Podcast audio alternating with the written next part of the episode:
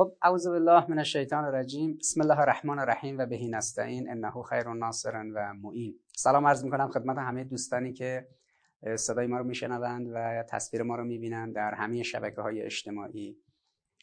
امشب توفیق داریم که خدمت دوستان دانشجو در دانشگاه حضرت ولی عصر عجل الله تعالی فرجه و شریف در شهر رفسنجان هستیم. ما خب توفیق داشتیم در سالهای گذشته خدمت دوستان دانشجو در این دانشگاه به صورت حضوری مشرف می شدیم. امسال به دلیل این شرایطی که ویروس کرونا ایجاد کرده و خیلی از برنامه حضوری طبیعتا دچار مشکل شده و ما مجبور هستیم که به صورت غیر حضوری و از طریق شبکه های اجتماعی اون برنامه که طبق سنوات گذشته در دانشگاه مختلف خدمت دوستان دانشجو بودیم رو برنامه ها رو به این شکل برگزار کنیم. مجددا توفیقی شد که خدمت این عزیزان در دانشگاه رفسنجان باشیم و من از همینجا هم به عزیزان دانشجو در دانشگاه رفسنجان و هم به مجموعه مردم شریف رفسنجان و کرمان عزیز استان کرمان عزیز سلام عرض می‌کنم. انشالله که موفق و معید باشن. همچنین به بقیه دوستانی که در شبکه اجتماعی در داخل و خارج کشور بیننده این برنامه هستند خب مستحضرید که ما تقریبا 100 روز دیگه تا انتخابات ریاست جمهوری داریم و در 12 روز دیگه تا پایان سال 1399 مردم سرگرم بعضا خریدهای عید هستند سرگرم خونه تکونی آخر سال هستند و خب جریان های سیاسی هم به مرور دارن یواش یواش موتور فضای انتخاباتی رو گرم می‌کنن. پیشران های خیزش انتخاباتی رو آماده کردن و خب طبیعتا فضای جامعه ما همزمان که میره به سمت تحویل سال نو میره به سمت تغییر و تحولات سیاسی نو. و خب این هم میپذیره که از زوایای مختلف این موضوع مورد بررسی و مداقه قرار بگیره. دوستان جنبش دانشجویی دانشگاه رفسنجان در دعوتنامهشون درخواست کرده بودن که ما درباره هندسه سیاسی 1400 ایران 1400 بحث و نظر امشب رو در واقع مبنا رو بذاریم روی هندسه سیاسی 1400 و سازوکارهایی که در انتخابات در پیش رو در کشمکش های بین جناهای سیاسی و گروه ها و طیف های سیاسی مطمئن نظر هست. من سعی می‌کنم یک مبحث مقدماتی رو که چارچوب نظری این مبحث هست رو خدمت شما عزیزان عرض کنم که دو تا شعن و شعن نزول داره این نکته. اولش اینه که ما وقتی این مسئله رو مطرح می‌کنیم در چارچوب نظری این هندسه سیاسی اولین اتفاقی که میفته اینه که ببینیم چل سال گذشته جمهوری اسلامی چهل و دو سال گذشته روند تحولات سیاسی ایران در اون چیزی که بهش میگن توسعه سیاسی مسطح. چجوری شکل گرفته؟ این از نظر چارچوب نظری خب به درد دوستانی می‌خوره که طبیعتا با جامعه شناسی سیاسی آشنا نیستن و می‌خوان بدونن ایران در حوزه جامعه شناسی سیاسی چه دگردیسی و تغییر تحولی داشته. این آمد و رفته جناهای سیاسی طبعا چه ابعادی داره چه سازوکارهایی داره. با این مبحث آشنا بشن. دوم اینکه ما از مطرح کردن این مبحث مقدماتی می‌خوایم این نتیجه رو بگیریم که مبتنی بر این استنباط کنیم و نظر نهایی رو درباره این کشمکش ها و اون به اصطلاح استکاک های سیاسی ارائه کنیم. خب می‌دونید الان به طور جدی در دنیا پدیده نظام های دو حزبی یه پدیده شناخته شده و قالبه و جزئی از سبک زندگی سیاسی مردم در دنیا محسوب میشه. الان سبک زندگی سیاسی مردم در دنیا تابع حرکت های نظام دو حزبیه. شاخصترین نظام دو حزبی در دنیا که میشه همین نظام دو حزبی آمریکا یعنی حزب دموکرات و حزب جمهوری خواه.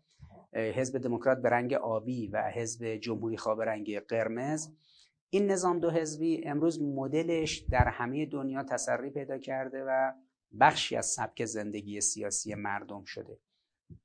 در ایران هم طبعا در دوره بعد از انقلاب اسلامی مردم ایران طبعا الان به مرحله رسیدن که این سیستم ساختار نظام دو حزبی درست یا غلط من حالا نمی‌خوام قضاوت کنم در مورد درست یا غلط بودنش و اینکه نقدی که برش وارده یا درسته یا غلطه و باید باشه یا نباشه. ولی من حیث المجموع در ایران هم ساختار نظام دو حزبی الان شکل گرفته که حالا دو تا جناحی که تحت عنوان اصولگرا و اصلاح, اصلاح طلب در ایران شناخته میشن.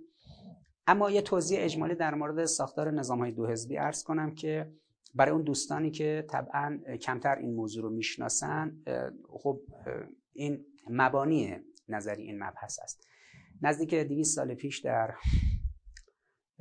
ایالات متحده یواش یواش دو تا حزب شکل گرفتن. در 150 60 سال گذشته این دو تا حزب دیگه نهادینه شدن همطوری که می‌دونید نماد یکیشون اولاغه یعنی دموکرات ها که رنگشون آبیه. نماد یکیشون فیله که در واقع همین حزب جمهوری خواه هست که رنگشون قرمزه. طبعا این دوتا رنگ قرمز و آبی که امروز در دنیا انقدر مشهوره در تیمهای ورزشی و در مجموعه های سیاسی احزاب در جهان شعن نزولش در همین دوتا حزب دموکرات و جمهوری خواه در ایالات متحده در 150 60 سال گذشته است. خب فلسفه دوتا حزب در هر کشوری مثل آمریکا اینه که مردم اگر با سیاست های دولت آمریکا موافق نبودن به جای اینکه مجبور بشن حکومت رو براندازی کنن. کل حکومت رو بندازن کنار. و یه حکومت دیگه سر کار بیارن مجبور بشن انقلاب کنن. به جای همچین اجباری مردم اگر یه جناح سیاسی رو بعد از 7 سال نخواستن رأی بدن. یا بذارن کنار. جناح سیاسی دیگه بیاد با یک چهارچوب کلی شامل طرحهای متفاوت تر، برنامه های متفاوت تر و چهره های جدیدتر. طبیعتا بعد از چهار سال یا هشت سال مردم خسته میشن دوباره اینا رو می‌ذارن کنار همون حزب قبلی که رفته بود کنار یه چهار سال هشت سال فرصت داشته خودش رو بازسازی کنه اون حزب دوباره میاد شعارهاشو میاره تو صحنه مطرح می‌کنه نیازهای روز رو بررسی می‌کنه دوباره مردم به اون رأی میدن مدام بین حزب الف و حزب ب حزب آبی و حزب قرمز ساختار قدرت دست به دست میشه. عملا در اثر یک سیستم سیاست دو حزبی جامعه از حالت تک صدایی خارج میشه. صداهای مختلف شنیده میشه. منتش فقط دو تا صدا سه تا صدا. و این آرام آرام موجب میشه که گردش نخبگان به وجود بیاد. یه گروه مدیران سیاسی بیان برن گروه بعدی بیاد دوباره گروه بعدی و این چرخش و توالی ادامه داشته باشه. برای این منظور اومدن دو تا روزنامه تو آمریکا رو انداختن که اگه مردم نخواستن نیویورک تایمز بخونن واشنگتن پست رو بخونن. یعنی مردم مجبور نباشن همه مطالب از یک روزنامه بخونن. شاید سلیقه فکری و خبری و تحلیلی اون روزنامه رو قبول ندارن. دو تا مجله رو انداختن. یکی مجله تایم یکی مجله نیوزویک. مردم اگه نمی‌خواستن تایم مطالعه کنن خب مشترک می‌شدن مجله نیوزویک براشون میومد آبونمان می‌شدن و اون رو تهیه می‌کردن مطالعه می‌کردن. بعد که تلویزیون شکل گرفت و تثبیت شد در زندگی انسان آمریکایی دو تا شبکه تلویزیونی خبری اصلی را اندازی شد. شبکه خبری CNN نزدیک به دموکرات ها شبکه خبری فکس نیوز نزدیک به حزب جمهوری خواه مردمی که نمی‌خوان مثلا CNN ببینن خب فکس نیوز می‌بینن یا به عکس. طبعا اینکه دو تا تلویزیون خبری دو تا روزنامه دو تا مجله دو تا حزب موجب میشه مردم اگر سلیقهشون با این خط هماهنگ نبود خط دیگه ای از نظر فرهنگی سیاسی اجتماعی رو دنبال کنن. برای این منظور در صد و در 20 سال گذشته جریانات ورزشی در کشورهای غربی به خصوص آمریکا و بعد انگلیس به این سمت که رفت که تیم‌های ورزشی رو هم آبی و قرمز کردن.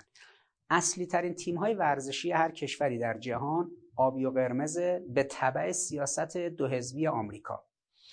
و لذا هم در آمریکا هم در انگلیس هم در فرانسه هم در ترکیه هم در پاکستان هم در کره جنوبی هم در ژاپن هم در ایران همه تیم های ورزشی اصلی به دو رنگ آبی و قرمز تقسیم میشن. از این رو این جهتگیری که حزب جمهوری خواه و حزب دموکرات در آمریکا داشتن در دو تا روزنامه دو تا مجله دو تا تلویزیون دو تا تیم ورزشی دو تا گرایش سیاسی حزبی این همه شعون زندگی رو در بر گرفت. این که ابتدای این مبحث عرض کردم که سبک زندگی سیاسی منظور اینه. یعنی شما در سیاست یا آبی هستید یا قرمز توی آمریکا. از نظر مجله که می‌خونید یا تایم می‌خونید یا نیوزویک. تلویزیون می‌بینید بخش خبری یا سی ان ان می‌بینید یا فاکس نیوز. روزنامه می‌خونید یا وال استریت جورنال یا مثلا فرض کنید نیویورک تایمز. طرفدار تیم بسکتبال فلان تیم والیبال فلان تیم فوتبال فلان تیم بیسبال فلان هر کدوم هستید یا آبی یا قرمز. غالبا اینجوری عمدتا. حالا همه رو در بر نمی‌گیره ولی طبعا اینجوری. در انگلیس هم همینه در فرانسه هم همینه. در ایران هم همینه. در ایران قبل از انقلاب دو تا روزنامه رو انداخته بودن در دوره حکومت پهلوی.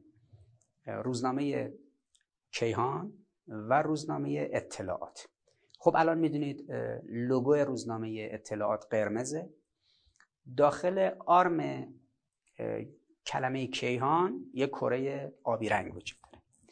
این دوتا روزنامه که شکل گرفته بود قبل از انقلاب دو تا به اصطلاح تیم فوتبال رو انداخته بودن. یکی تیم پرسپولیس بود یکی هم تیم تاج که تیم پرسپولیس رنگش قرمز بود تیم تاج رنگش آبی بود که بعد از انقلاب اسمش شد تیم استقلال. استقلال پرسپولیس کیهان و اطلاعات. مردم اگر این روزنامه رو نمی‌خواستن این روزنامه رو بخونن. این مجله رو نمی‌خواستن اطلاعات هفتگی رو خب جوانان امروز میخوندن.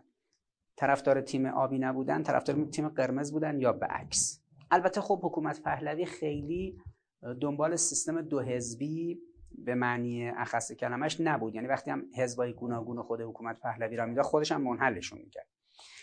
ولی بیرون فضای سیاسی در فضای فرهنگی و ورزشی این سیستم دو حزبی رو رعایت کرده بود. این رنگ آبی یا قرمز الان هم در جمهوری اسلامی وجود داره. یعنی هنوز هم در جمهوری اسلامی این آرایش و این ساختار یعنی روزنامه کیهان و روزنامه اطلاعات و تیم استقلال و تیم پرسپولیس و این تفکیک رنگ ها هست. هرچند خب طرفدارانشون ممکنه ندونن اصلا فلسفه این رنگ ها از کجا میاد. پس نظام دو حزبی فلسفهش در فلسفه سیاسی و جامعه شناسی سیاسی اینه که اگه مردم در آمریکا حزب جمهوری خواه رو نخواستن انقلاب نمی‌کنن بلکه حزب دموکرات رو میارن سر کار. بعد از حزب دموکرات خسته شدن انقلاب نمی‌کنن براندازی کنن. حزب دموکرات رو می‌ذارن کنار حزب جمهوری خواه رو میارن. این هی مدام دست به دست میشه. وقتی هشت سال حکومت اوباما در حزب دموکرات خاتمه یافت جمهوری خواه آمدن با یک شعار تند و تیز دونالد ترامپ. ولی چهار سال بیشتر دوام نیاوردن مردم اینا رو کنار گذاشتن. هرچند دونالد ترامپ و حزب جمهوری خواه معتقد بودن که تقلب شده 74 میلیون نفر به ترامپ رای دادن 78 میلیون نفر به بایدن حزب دموکرات دوباره اومد قدرت رو دست گرفت. این در همه کشورهایی که نظام انتخاباتی دارن مثل آمریکا مثل فرانسه مثل انگلیس مثل آلمان مثل ایران یا ژاپن یا کره جنوبی.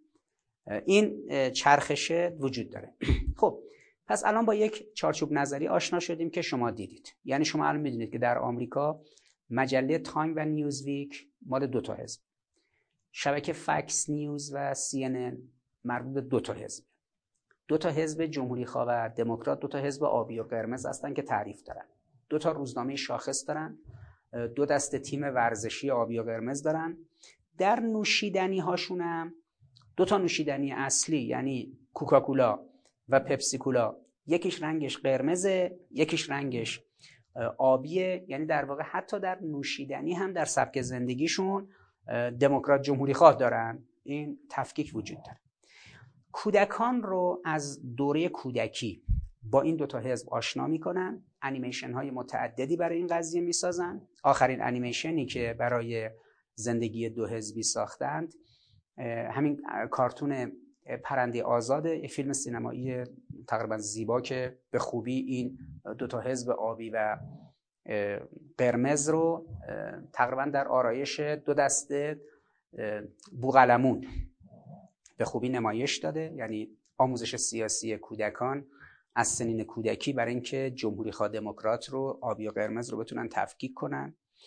البته این ادبیاتی که عرض کردم خب متاسفانه در کشورهای دیگه خیلی ها این تیم ها رو به رنگ آبی و قرمز دارن دو تا روزنامه دارن دو تا مجله دارن و این نوشیدنی آبی و قرمز کوکاکولا و پپسی کولا رو مصرف می‌کنن. خب ممکنه شعنش رو ندونن که اصلا از کجا این اتفاقات افتاده و شکل گرفته. ولی خب اینه. این برای اینه که در نظام دو حزبی یا قدرت دست اینا یا دست اینا و این چرخش صورت می‌گیره. در ایران انقلاب فضایی رو که در فضای انقلاب شکل گرفت و اون اتفاقات رقم خورد سال 1957 این آرایش سیاسی رو داشت به اضافه یک شکل دیگه و یک شق سوم.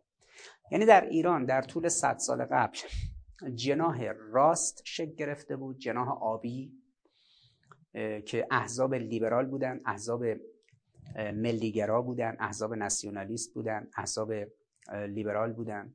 جبهه ملی نهضت آزادی ایران و احزاب چپ شکل گرفته بود در ایران.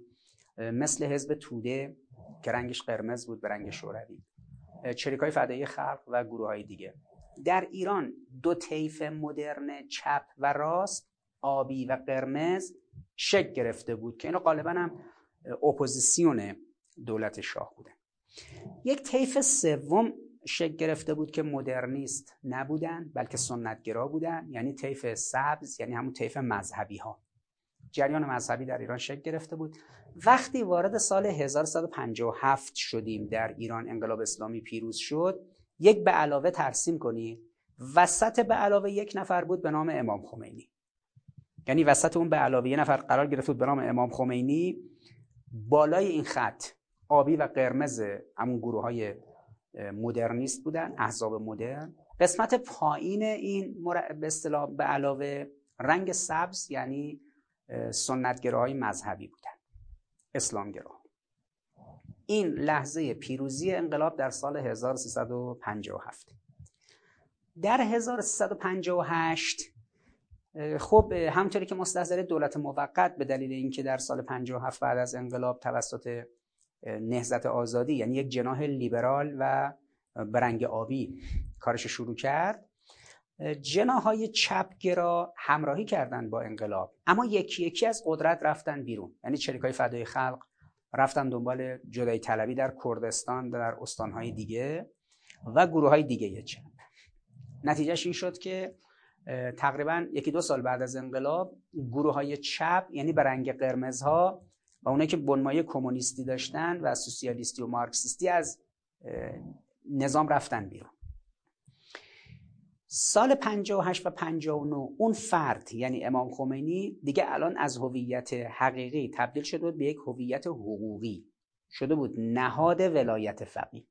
یعنی امام خمینی که یه فرد بود رهبر انقلاب بود حالا دیگه مبتنی بر آنچه که در قانون اساسی اصل مربوط به ولایت فقیه بود از جایگاه حقیقی تبدیل شد به جایگاه حقوقی شد نهاد ولایت فقیه. دیگه امام خمینی صرف نبود ولی فقیه بود.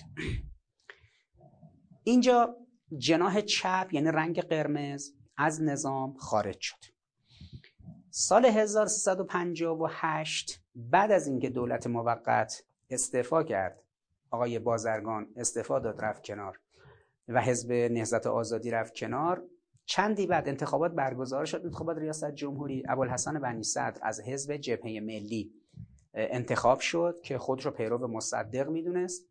باز راستگراها یعنی برنگ آبی ها اومدن کار رو در ایران دست گرفتن. این جریان هم تا سال 1160 حاکم بود. هم دوره 58 57 58 دوره بازرگان. هم دوره 58 59 و سه ماه اول سال 60 دوره بنی صدر ریاست جمهوری بنی صدر. این دوره دوره حکومت لیبرال هاست. چون هم نهضت آزادی خودش رو لیبرال می‌دونست هم جبهه ملی که خودشون حزب ناسیونالیست می‌دونستن بنی صدر خب تفکر لیبرالی داشت. 1157 1160 این دوره سه سالی اول انقلاب قوه مجریه در جمهوری اسلامی دست جناح لیبرال بود یعنی جناح آبی. و جناح قرمز یعنی چپ ها کلا از قدرت در ایران خارج شده بودند در ساختار حکومت. در 1360 بعد از رأی به عدم کفایت بنی صدر در مجلس و سپس ازلش توسط امام با رفتن بنی صدر از ایران و فرارش به فرانسه همراه مسعود رجوی جناح آبی هم یعنی جناح مدرنیست آبی هم از قدرت کنار رفت. هرچند هنوز یه تعدادی از اعضای جبهه ملی یا یه تعدادی از اعضای نهضت آزادی در درون مجلس شورای اسلامی بودن. خود آقای بازرگان در مجلس شورای اسلامی نماینده بود نماینده تهران. ولی خب دیگه جناح آبی و قرمز عملا از قوه مجریه از به اصطلاح نخست وزیری و ریاست جمهوری کنار رفتن. تابستون 1360 تقریبا نزدیک 40 سال پیش. با کنار رفتن بنی صدر میلیشیای طرفدار بنی صدر یعنی سازمان مجاهدین خلق اینا ریختن تو خیابون. مردم رو کشدار کردن. تعداد زیادی از مردم رو به شهادت رسوندن. در حزب جمهوری اسلامی بمب گذاشتن شهید بهشتی و تعدادی رو به شهادت رسوندن. افراد متعددی رو ترور کردن امام جمعه رو ترور کردن. شخص مقام معظم رهبری فعلی که اون موقع در واقع امام جمعه بود و همینطور نماینده امام در شورای عالی دفاع بود. ایشون رو هم ترور کردن که ایشون الان جانبازه به خاطر همون ترور سازمان منافقینه. همونطوری که می‌دونید خب بعدا دولت جدیدی در ایران آمد. شهید رجایی شد رئیس جمهور با رأی مردم و شهید بانر شد نخست وزیر و همونطوری که می‌دونید هشت شهریور همون سال 60 ایشون رو هم ترور کردن. سازمان مجدد خلق با بنگذاری که انجام دادن ایشون رو هم به شهادت رسوندن. تابستون داغ 1360 با اقدامات تروریستی گروه مجاهدین خلق در طرفداری از بنی صدر تابستون عجیب و غریبی بود. خب در انتها در انتهای شهریور دوباره انتخابات برگزار شد و شخص رهبر فعلی انقلاب در جمهوری اسلامی. اون موقع شدن ایشون رئیس جمهور. و میر حسین موسوی هم شد نخست وزیر و جریان سبز یعنی جریانی که سنتگرایان مذهبی بودن اینا کلا پهنه قوه مجریه رو گرفتن. از 1357 که انقلاب شد تا تابستون 1160 به مدت سه سال نزدیک سه سال. جناح لیبرال اعم از نهضت آزادی و جبهه ملی بازرگان و بنی صدر قوه مجریه رو در دست داشتن.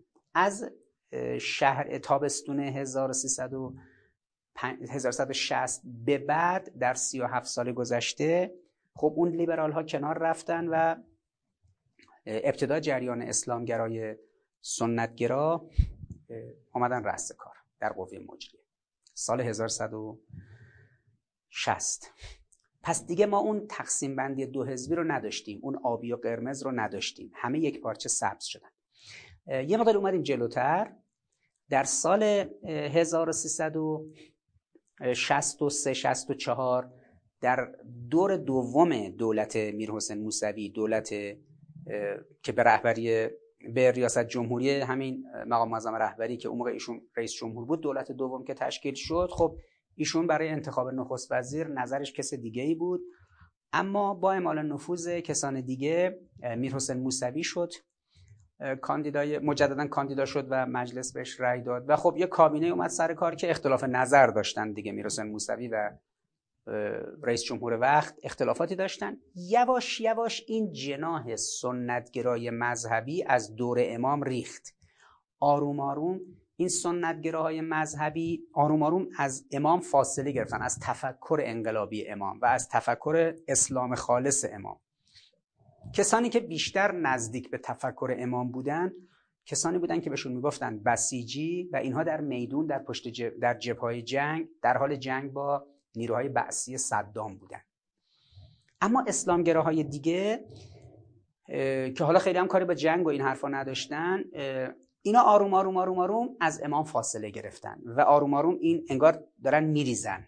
در اون نیروی گریز از مرکز داشتن از اون نقطه مرکزی یعنی امام و از اون جایگاه حقوقی مرکزی یعنی ولایت فقیه داشتن میریختن. خب از اینجا به بعد یه اتفاقی میفته دو سه سال بعد در 1366 و 67 گروهی که خودشون رو به امام نزدیکتر می‌دونستن در روحانیون به خودشون می‌گفتن روحانیون خط امام.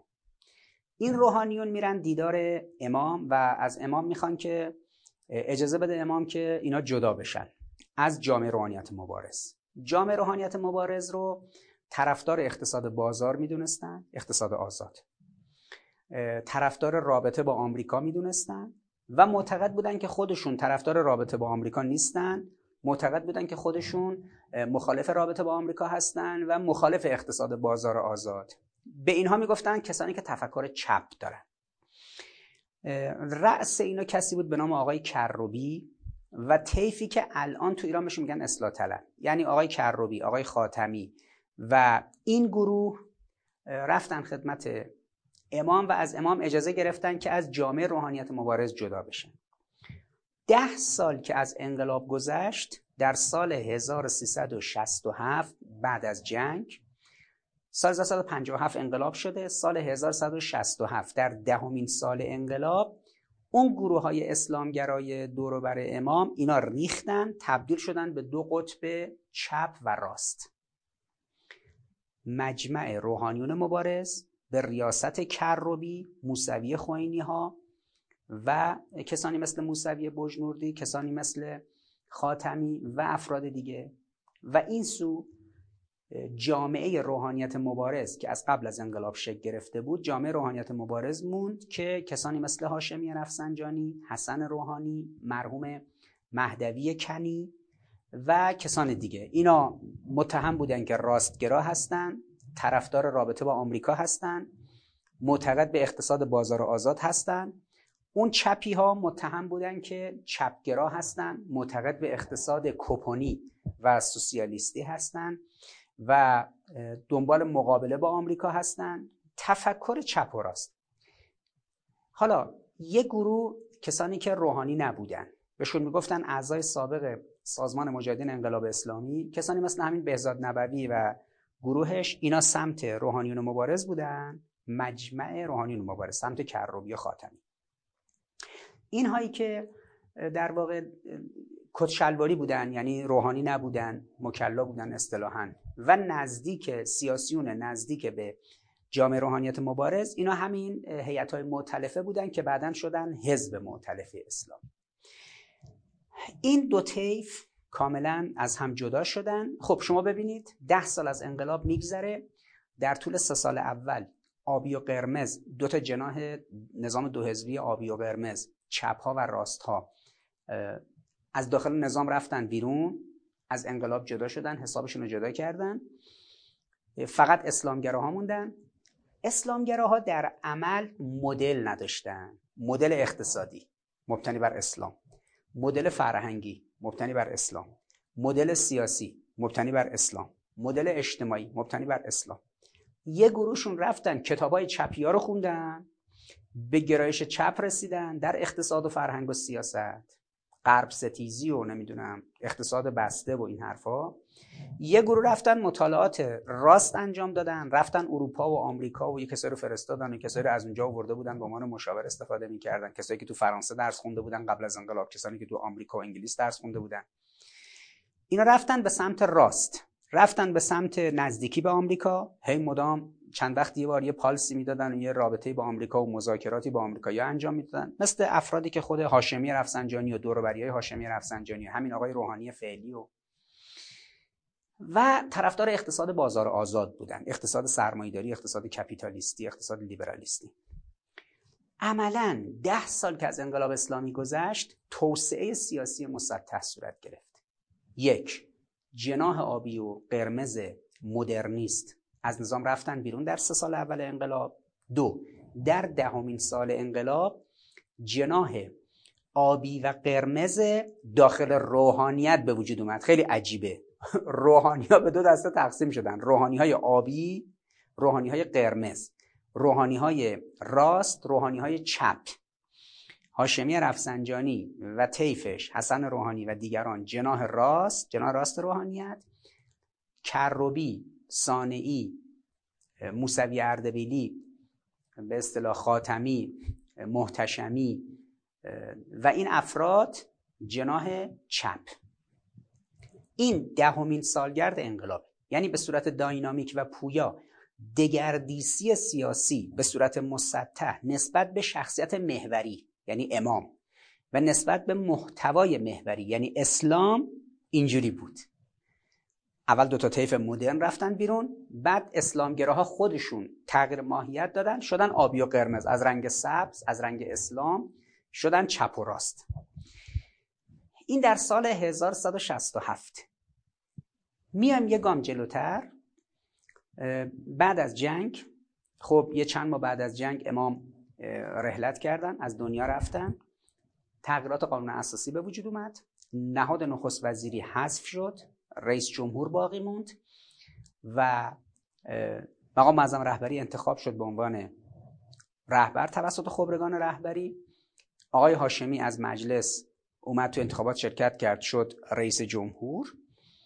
جناح چپ حالا دیگه از قدرت رفت کنار. یعنی کسانی که خودشون خط امامی می‌دونستن آقای کروبی و دیگران اینا از قدرت رفتن کنار. کار افتاد در دولت قوه مجریه افتاد دست جناح راست. و کروبی و دیگران در مجلس سوم رفتن توی مجلس و کروبی شد رئیس مجلس. 1374 در 1174 بعد از یک دوره طولانی 6 7 ساله پیاده کردن سیاست های صندوق بین المللی پول و بانک جهانی و غربگرایی دولت آقای هاشمی و پیاده کردن نسخه های بانک جهانی و صندوق بین المللی پول در تئوری های توسعه و به طور مشخص در لیبرالیزم شناخته شده به اصطلاح اون روز. و به کارگیری مدیران تکنوکرات و لیبرالی که از لیبرالیزم بیشتر اون وجوه رانتیر رو فهمیده بودن و دنبال سازوکارهای رانتی و غیرزالک بودن. و خودشون اسم خودشون گذاشتن کارگزاران سازندگی. حالا دوره جنگ تمام شده. اینا هم می‌گفتن که ما کارگزار سازندگی هستیم. کشور نیاز به سازندگی داره. باید صد و جاده و اتوبان رو بسازیم. شروع کردن ساختن. این جریان وقتی رسید به سال 1174 در آستانه انتخابات مجلس پنجم که ناطق نوری رئیس مجلس بود از جناح راست بعد از کروبی که تو مجلس سوم بود در مجلس چهارم ناطق نوری آمده بود. خب جن از درون جناح راست سنتی به دلیل اینکه حالا دیگه راست سنتی دیگه خیلی مطلوب مردم نبود. مردم ازشون خسته شده بودن. یه 6 7 سالی بود اینا بودن. یه 6 7 سال که دولت دست هاشمی بود. یه چند سالم بود که مجلس هم دست اینا بود. اینا کهنه شدن برای مردم. مردم ازشون خسته شدن. نتیجهش این شد که و حرف جدیدی هم نداشتن. داخل خودشون انشعاب شد. در 1374 جلو انتخابات مجلس از به اصطلاح راست سنتی از درون به اصطلاح همین جامعه روحانیت مبارز و گروه های این چنینی یه طیفی در اومدن بیرون یک حزب لیبرال دموکرات به نام حزب کارگزاران سازندگی. پدر معنوی این حزب رئیس جمهور وقت یعنی آقای هاشمی بود. اعضای خانواده ایشون برادر ایشون پسران ایشون دو تا دخترای ایشون عضو اصطلاح شاکلی اصلی این حزب بودن. کسانی مثل شهردار تهران کرباسچی کسانی مثل اعضای تیم اقتصادی ایشون وزیر نیروی ایشون که اون موقع می‌شد این آقای زنگنه. ترکان که وزیر راه بود اون موقع. کسانی مثل در واقع نوربخش که بانک مرکزی بود. و این جریانی که شکل گرفته بود جریان لیبرال در واقع زیر لوای آقای هاشمی حزب کارگزاران به وجود اومد. اسم خودشون گذاشتن کارگزاران سازندگی. آقای هاشمی رو گرفته بودن امیر کبیر ایران چون آقای هاشمی خیلی علاقه داشت به امیر کبیر و یه کتابی هم قبل از انقلاب نوشته بود امیر کبیر. و فهم آقای هاشمی اساسا فهم این بود که کشور ایران رو باید ساخت فقط. حالا اینکه فرهنگش به کدوم طرف میره اینا رو کار نداشت. فقط مسئله عقب ماندگی فنی و عمرانی مطرح بود. یه نگاه تکنوکرات من اینجا یه پرانتز باز کنم. شما سوای از اینکه بخواید دو تا شخصیت شاخص رو بشناسید. یکی شخص مقام معظم رهبری یکی شخص آقای هاشمی رو. ببینید این دو تا شخصیت انقلابی چجوری جلو رفتن؟ یا کسی مثل آقای بنی صدر یا کسی مثل آقای بازرگان یا کسی مثل امام. این افرادی که انقلاب کردن و رهبران انقلابی بودن مبانی نظریشون چی بود؟ خب امام یه کتاب داره به نام ولایت فقی از اونجا شناخته میشه که امام دنبال چی بود. آقای بازرگان یه کتابی داره به نام به راه طی شده راه طی شده انبیا. منظورش اینه که ادامه راه انبیا رو باید بریم به یه شکل دیگه ای خب شما کتاب راه طی شده انبیا رو ببینید. مربوط به آقای بازرگان متوجه میشید بازرگان دنبال چجور انقلاب اسلامی بوده. آقای هاشمی کتابی که به اصطلاح نوشته بود کتاب امیر کبیر قهرمان مبارزه با استعمار بود. معلوم بود اگر آقای هاشمی انقلاب کنه و رهبر یک انقلابی باشه بعدش می‌خواد یه سری جاده بزنه صد بزنه اتوبان بزنه همین کاری که مرحوم امیر کبیر می‌کرد. فقط عقب ماندگی ایران از چرخه های صنعتی و سازندگی عمرانی مد نظرش بود. حالا جهتگیری های دیگه حالا مثلا اون اومده بود خدا رحمتش کنه مرحوم امیر کبیر تو چهار سال که نخست وزیر بود در دوره ناصر الدین شاه اومده بود دارالفنون ایجاد کرد. اینا هم مثلا یک سری رشته علمی و دانشگاهی و آقای هاشمی گرایشش در انقلاب گرایش امیر کبیری بود. سازندگی و این حرفا بعد این تلقی هم شد. مقام معظم رهبری در 35 سالگی سلسله درس داشته در مشهد که در یک کتابی نوشته شده پیاده شده منتشر شده تحت عنوان طرح کلی اندیشه اسلامی. تفاوت آقای بازرگان در کتاب راه طی شده. تفاوت امام در کتاب ولایت فقیه. تفاوت آقای هاشمی در کتاب امیر کبیر.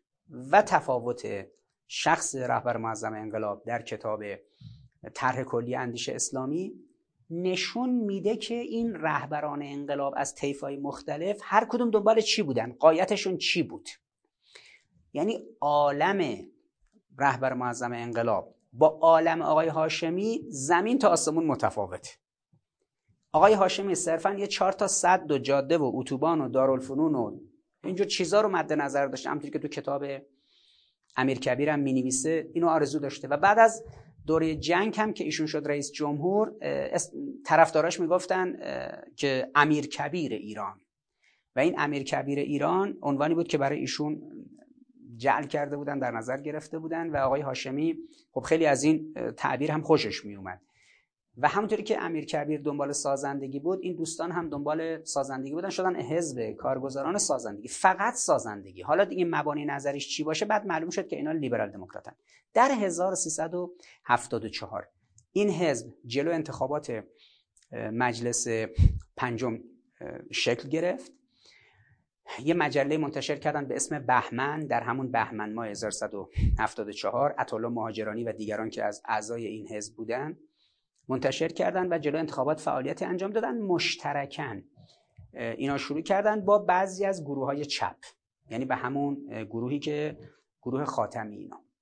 ولی کی این خیلی برجسته شد؟ سال بعد سال 1975 که جلو انتخابات ریاست جمهوری سال 76 بود. دوم خرداد 1176 که خاتمی رأی آورد و چپ ها برگشتن به دولت اون جناح چپگرای خاتمی و کروبی و سانعی و میروسن موسوی و محتشمی و حجاریان و این گروه های چپگرا دوباره برگشتن به قدرت دوم خرداد 1176 سال 1175 یک سال قبلش خیلی نگران شدن این کارگزاران سازندگی ها نگران شدن که داریم از قدرت میریم بیرون.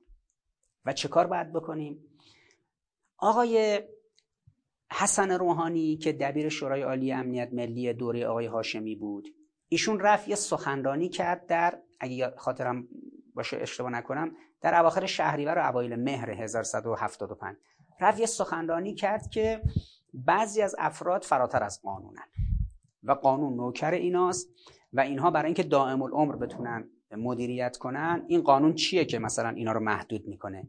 بعد این قانون عوض بشه. منظور ایشونی بود که آقای هاشمی چرا دور ریاست جمهوریش داره تمام میشه؟ آقای هاشمی باید در دراز مدت بمونه رئیس جمهور باقی بمونه و بمونه دیگه. خب این سخنرانی آقای حسن روحانی واکنش های زیادی رو در پی داشت. تا جایی که مقام معظم رهبری مجبور شد خودش بیاد موضع بگیره و ایشون گفتش که از آقای هاشمی بعدا جای دیگه استفاده خواهد شد که حالا منظور بعدا همون مجمع تشخیص و اینها بود. اما تلاش اطرافیان آقای هاشمی به خصوص کسانی مثل آقای حسن روحانی این بود که آقای هاشمی باید قانون براش تغییر کنه آقای هاشمی رئیس جمهور مادام العمر بشه. همینایی که الان پشت سر آقای روحانی ادعای دموکراسی می‌کنن. حزب اعتدال توسعه حزب لیبرال کارگزاران سازندگی و احزاب چپگرای اون موقع یعنی اصلاح طلبا. اینا یه روزی شعارهای دموکراسی خواهی خودشون زیر پا میگذاشتن. می‌گفتن که قانون نوکر انسانهای بزرگی مثل آقای هاشمیه باید بمونه. ببینید ما مقام معظم رهبری رو وقتی به عنوان کسی که قانون اساسی گفته که مستمر باید باشه و اگر شرایط رو نداشت یعنی کسالت جسمی داشت یا مثلا مشکلات دیگه پیدا کرد به اصطلاح کنار گذاشته میشه اونو تو چارچوب قانون اینجوری می‌بینیم. اینا می‌گفتن رئیس جمهور چرا دو تا چهار ساله؟ رئیس جمهور باید حتما مادام العمر باشه. خب شما می‌دونید در دور دوم ریاست جمهوری آقای هاشمی کمترین مشارکت شکل گرفت و مردم اقتدار کمی شرکت کردن. آقای هاشمی هم رأی بسیار کمی آورد. و اتفاقا در دور دوم ریاست جمهوری آقای هاشمی آشوب های گسترده صورت گرفت. شما فقط همین ماجرای آبان سال 1398 یعنی پارسال رو نبینید که آقای روحانی دولتش یه کاری کرد که بر سر قضیه بنزین مردم ریختن تو خیابون و 200 نفر از مردم متاسفانه جانشون از دست دادن شهید شدن. بلکه آقای هاشمی در دوره خودش در همین اسلام شهر در همین نسیم شهر در شیراز در عراق در مشهد در شهرهای مختلف در قزوین. مشکلاتی رو سیاست اقتصادی آقای هاشمی به وجود آورد که خب همطوری که شنیدید تورم به 48 درصد رسید نزدیک 50 درصد. و آقای دوره آقای هاشمی دوره بود که با کمال تاسف در شهرهای مختلف مردم به تنگ آمده بودن اذیت شده بودن و ریختن تو خیابون و چند نفر از مردم متاسفانه جانشون از دست دادن. همین چیزی که در دوره آقای روحانی رخ داد در دوره آقای هاشمی هم رخ داد. آقای روحانی ادامه آقای هاشمیه. منتش خب اون موقع با وجودی که مردم به اینا رأی کمی داده بودن در دور دوم ریاست جمهوری آقای هاشمی در 1172 ولی آقای روحانی میگفتش که سخنرانی کرد آخر 90 آخر تابستون 90 75 1175 و گفت بله آقای هاشمی باید مادام العمر بشه و قانون باید عوض بشه ولی خب بالاخره مردم دیگه شاکی بودن اینا رو هی تحریک کردن با این حرفاشون مردم رو. نتیجهش این شد که حزب کارگزاران که طرفدارای هاشمی بود از راست سنتی جدا شد. یعنی از جامعه روحانیت مبارز جدا شد از آقای مهدوی کنی از حزب معتلفه هم جدا شد. یه چیزی رو انداختن به اسم کارگزاران سازندگی. یعنی برای اولین بار بعد از انقلاب از درون راست سنتی راست مدرن اومد بیرون. سال 1174 75 برای مجلس پنجم. و بعد اینا اومدن ترکیب شدن با چپ ها با به اصطلاح همین تیم خاتمی اینا. و در 1376 خاتمی که در دوم خرداد 1176 رأی برد انتخاب شد. در یک در واقع تقسیم کار نانوشته بخش های امنیتی و بخش های اقتصادی فرهنگی رو دادن دست جناح آقای هاشمی. یعنی آقای هاشمی رفت کنار از قدرت. اما خاتمی پذیرفت که وزارت اطلاعاتش دست طرفدارای آقای هاشمی باشه کسانی مثل علی یونسی که اصلاح طلب بودن. و دبیرخونه شورای عالی امنیت ملیش هم دست حسن روحانی باشه تو هشت سال دوری خاتمی که این هم نفر دوم جناح سیاسی آقای هاشمی بود. و همطور که می‌دونید کل اقتصاد دوره خاتمی دست اینا بود دیگه یعنی عوامل بانک مرکزی مثل محسن نوربخش وزارت نفت مثل زنگنه وزارت صنعت و نمی‌دونم معدن و اینجور چیزا وزارت صنایع معدن. که همین آقای جهانگیری بود. یعنی جناه آقای هاشمی با رفتن آقای هاشمی بخش های امنیتی یعنی شورای عالی امنیت ملی و وزارت اطلاعات و بخش های مهم اقتصادی رو در چنگ خودشون گرفتن. حتی فرهنگ رو وزارت ارشاد دست اطلاع مهاجرانی از حزب کارگزاران وابسته به آقای هاشمی بود. خاتمی اینا بیشتر گرایش های سیاسی رو دست گرفته بودن. یعنی وزارت خارجه رو امینزاده رو گذاشته بودن وزارت کشور رو هم که تاجزاده رو گذاشته بودن معاونت های اصلی. حالا عبدالله نوری و لاری هم وزارت کشور رو دست داشتن. بیشتر گرایش های توسعه سیاسی مد نظر خاتمی بود. خاتمی می‌گفت هاشمی توسعه اقتصادی یه طرفه کرده فایده نداره. الان باید بریم به سمت توسعه سیاسی.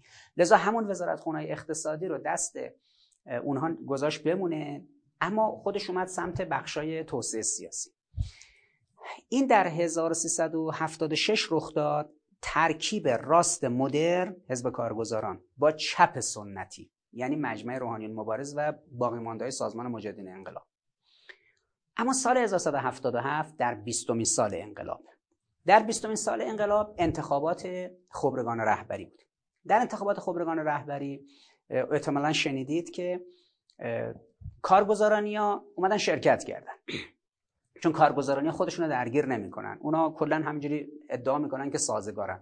اومدن لیست دادن و تایید کردن و درگیر شدن که کمک کنن و در انتخابات مشارکت کنن انتخابات خبرگان رهبری اما جریان چپگرا که شاکی بود و با رأیی که آورده بود رأی خاتمی 20 میلیون رأیی که خاتمی آورده بود خودش رو روبروی رهبری حساب می‌کرد.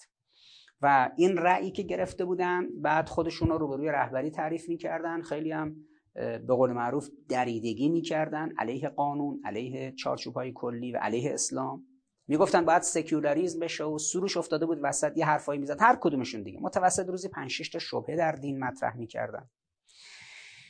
بعد انتظار نداشتن که حزب کارگزارانی ها در انتخابات خبرگان بیان پای کار. ولی خودشون مایل نبودن بیان. بعد که دیدن این اتفاق افتاد احساس کردن باید از درون جناح چپ سنتی یعنی سازمان مجاهدین انقلاب سابق و به خصوص مجمع روحانیون مبارز به رهبری کروبی باید جدا بشن انشعاب کنن. اومدن بیرون جناح چپ مدرن در ایران شکل گرفت. جناح چپ مدرن که در 1177 شکل گرفت شد حزب مشارکت ایران شد حزب همبستگی ایران شد حزب مردم سالاری و دو تا حزب اینجوری رو انداختن که اینا در واقع همون افراد جناح چپ سنتی بودن. خب ببینید چه اتفاق عجیبی. 1357 انقلاب شده چپ و راست مدرن بود. اینا سه سال بعد از نظام رفتن بیرون اسلامگراها کار دست گرفتن. اسلامگراها یواش یواش از امام فاصله گرفتن از اسلام فاصله گرفتن. شدن چپ و راست سنتی. بعد از دل اینها در 1177 1167 ده سال بعد از انقلاب شدن چپ و راست سنتی. ده سال بعد از دل راست سنتی راست مدرن بیرون اومد. از دل چپ سنتی چپ مدرن بیرون اومد و این دوز کامل شد.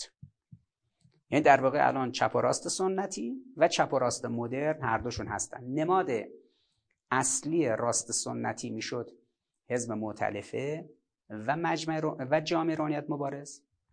نماد چپ سنتی می‌شد جامعه مجمع روحانیون مبارز کروبی اینا و سازمان مجدین انقلاب سابق. جناح راست مدرن می‌شد حزب اعتدال توسعه که حزب همین آقای روحانی و نوبخت و دیگران بود و حزب کارگزاران سازندگی که کرباسچی و جهانگیری و فرزندان هاشمی و اینا بودن و حزب و جناح چپ مدرن که می‌شد احزاب طرفدار خاتمی حزب مشارکت حزب همبستگی و مردم سالاری و احزاب دیگه. الان سال 1377 20 سال از عمر انقلاب میگذره و یه همچین آرایش و گسترش سیاسی شکل گرفته. این توسعه سیاسی مسطح در 1380 وقتی برای بار دوم خاتمی رأی آورد و دو میلیون نسبت دفعه قبلش رأی بیشتری آورد 20 میلیونش شد نزدیک 22 میلیون رأی. حالا این یک پارچگی که در دولت دوم خاتمی به وجود اومده بود فشاری که اینها به اسلام آوردن و خیلی سرمست بودن از پیروزی خودشون. و علیه اسلام حرف می زدن علیه قانون اساسی حرف می زدن خاتمی لوایح دوقلو داده بود می‌گفت من اختیارات بیشتر می‌خوام. همین حرفایی که حسن روحانی پارسال می‌زد می‌گفت من اختیارات بیشتر می‌خوام. قانون اساسی باید عوض بشه ولایت فقی باید مهار بشه بره کنار رو این سالهای آخرشون که می‌رسن همه دولت ها هم هاشمی هم خاتمی هم احمدی نژاد هم کروبی هم به اصطلاح حسن روحانی.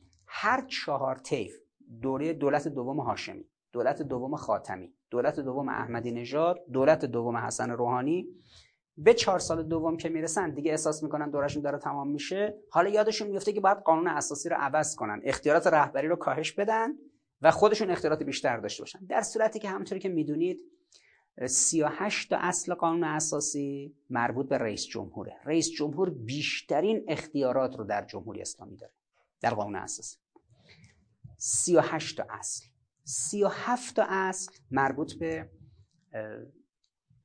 مجلس شورای اسلامیه و مجلس شورای اسلامی بعد از رئیس جمهور خیلی قدرت داره. 37 اصل قانون اساسی در اختیارش 18 تا اصل قانون اساسی مربوط به قوه قضاییه است که تو رتبه سوم از نظر قدرت. 5 تا اصل قانون اساسی مربوط به رهبریه. کلا 5 تا.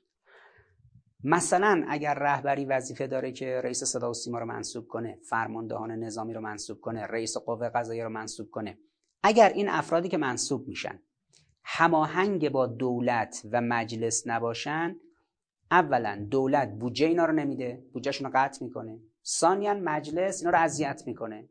یعنی توی ساختار بودجه و امکانات و اینها. یعنی مهم نیست که رهبری کیو منصوب می‌کنه بالا سر صدا و سیما و بالا سر قوه قضاییه و نیروهای مسلح. مهم اینه که اون کسی که میره اونجا اگه دولت و مجلس باش همکاری نکنن خب اون مدیر بودجهش میفته توی دست انداز دچار مشکل میشه. ولی اینا آمدن تو دوره دوم خاتمی شروع کردن فشار آوردن علیه رهبری علیه مواضع انقلاب. اصلا اعتصاب کردن تحسن کردن در مجلس ششم سال 1382 سال 1182 تحسن کردن و یه فشار جدی آوردن که همون حرفی که حسن روحانی می‌زد. سال 1175 که دیگه چند ماه آخر دوره هاشمی بود. می‌گفت هاشمی باید بالاخره مادام العمر بشه و حالا شروع کرده بودن فشار آوردن که قانون اساسی عوض بشه تا هاشمی مادام العمر بشه. در مجلس ششم هم اون چند ماه آخر که اینا تحسن کردن تو مجلس نشستن اعتصاب قضا کردن. بعد دیسای بزرگ قضا براشون آورده می‌شد.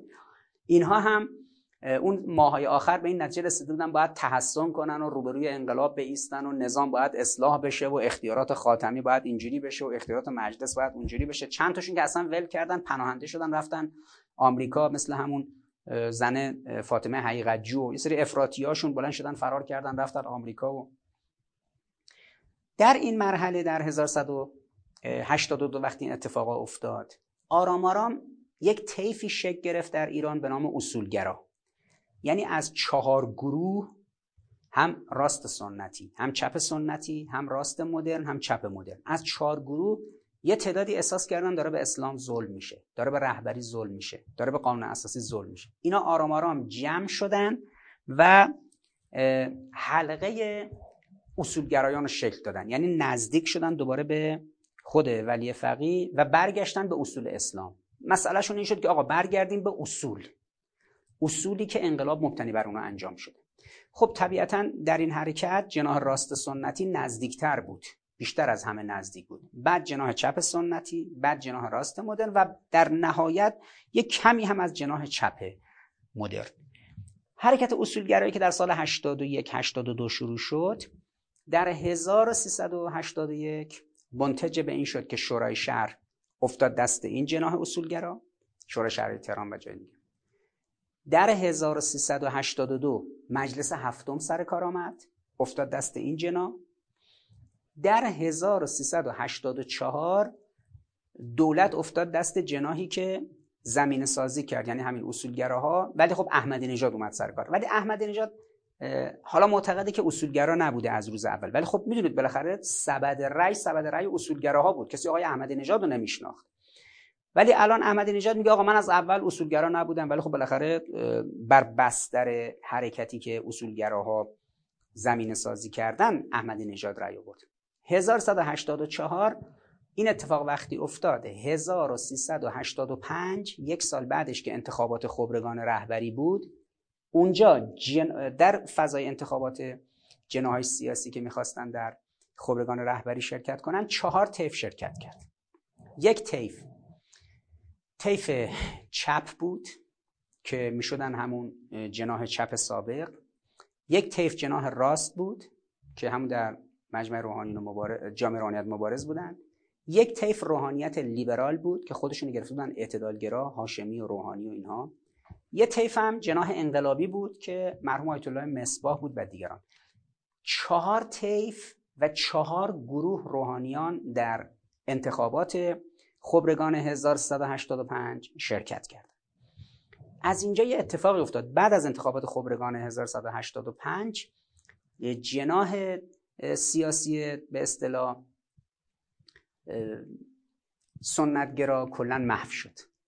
به این معنا که راست سنتی و چپ سنتی در اون مربعی که شکل می گرفت راست سنتی و چپ سنتی کلا رفتن کنار کشور موند با سه تا گروه. راست مدرن طرفداران هاشمی چپ مدرن طرفداران خاتمی و اصولگراها که اصولگراها پیرامون حلقه نهاد ولایت فقیه دو سه لایه و لایه بیرونی هم آبی و قرمز که همین می‌شدن این دوتا جنا. این دوتا جنا در 1185 وقتی این آرایش براشون شکل گرفت سه سال بعد در 1388 با هم متحد شدن. یعنی چپ طرفدار خاتمی قرمز رنگا آبی های طرفدار هاشمی با هم متحد شدن روی یک نفر وفاق کردن. اتحاد بیجاد کردن در مورد شخص آقای میروسن موسوی. همشون جمع شدن حول اون. کل جریان مدرنیست. چه چپشون چه راستشون چه آبیشون چه قرمزشون. در واقع میروسن موسوی کردن کاندیداشون. هاشمی اومد پشت سر این ناطق نوری اومد پشت سر این حسن روحانی اومد پشت سر این خاتمی اومد پشت سر این همشون با هم. سال 88 روبروی احمدی نژاد. یک طرف اصولگراها بودن یه طرف هم این مدرنیستا. و این طیف درون نظام مدرنیستا و سنتگراهای درون نظام حالا دیگه به تقابل کشید کارشون. به تقابل کشید کارشون و نتیجه شد انتخابات سال 88 که 24 میلیون رای احمدی نژاد آورد 13 میلیون رای میروسن موسوی آورد و اون اتفاقات که جناح مدرنیست دید مسئله براش بقاست و جنگ اراده هاست. الان باید بزنه زیر میز لازم نپذیرفت نتیجه انتخابات رو و اون اتفاقات بعد از انتخابات سال 88 افتاد که حدود 8 ماه ایران و تهران رو به آتش کشیدن و در سال 88 در روز 9 دی مردم اومدن توی خیابون و همونطوری که دیدید در یک حرکت مردمی بساط این فتنگرا جمع شد. از اینجا دیگه این لایه بندی ناقص شد. یعنی انگار به اصطلاح این حلقه مرکزی یعنی نهاد ولایت فقیه رینگ اول اصولگراهای خیلی دقیق یعنی بچه حزب الله ها این بسیجی ها رینگ دوم اصولگراهای یه مقداری رقیق تر و رینگ سوم اصولگراهایی که یه کمی اصولگرا هستن که می‌شدن جناح راست سنتی. بعد وارد اون طیف جناهای مدرن که می‌شدید قناس شده بود. قرمزا کلا کم شده بودن. حالا کشید به جناح عرض به خدمت شما آبی. و این آبی ها تحت اصطلاح قیومیت آقای هاشمی کارشون رو جلو بردن. این حرکت در سال 88 در 1392 چهار سال بعد در انتخابات ریاست جمهوری سال 92 همطوری که می‌دونید به اوج خودش رسید. به اوج خودش رسید در 1192 و کل این طیف آبی یعنی طیف آبی که الان در درون نظام شکل گرفته این آرام آرام در نیروی گریز از مرکز هم داشت از کانون حکومت نقطه کانونی حکومت یعنی ولایت فقیه و قانون اساسی و اسلام. هی بیشتر فاصله می گرفت هی بیشتر می‌رفت بیرون و رأی آورد. رأی آورد با شعارهای عوام, پس، عوام پسندی که یک کلیدی در آورد نشون داد که آقا فردا میریم با آمریکا میبندیم اروپا رو ولش کن آمریکا کت خداست میریم با آمریکا میبندیم مشکلات مردم از پس فردا حل میشه مشکل آب خوردن مردم هم حل میشه. خب یک سری دروغ و دقل ریختن رو دایره و نتیجهش این شد که شما دیدید. انتخابات پیروز شدن رأی آوردن و تو سه جا اختلاف بود. اولا با قانون اساسی در تعارض بودن. همش دنبال زدن به همه قانون اساسی بودن. ثانیا با ولایت فقیه و شخص رهبری درگیر بودن و همش اختلاف همش اختلاف.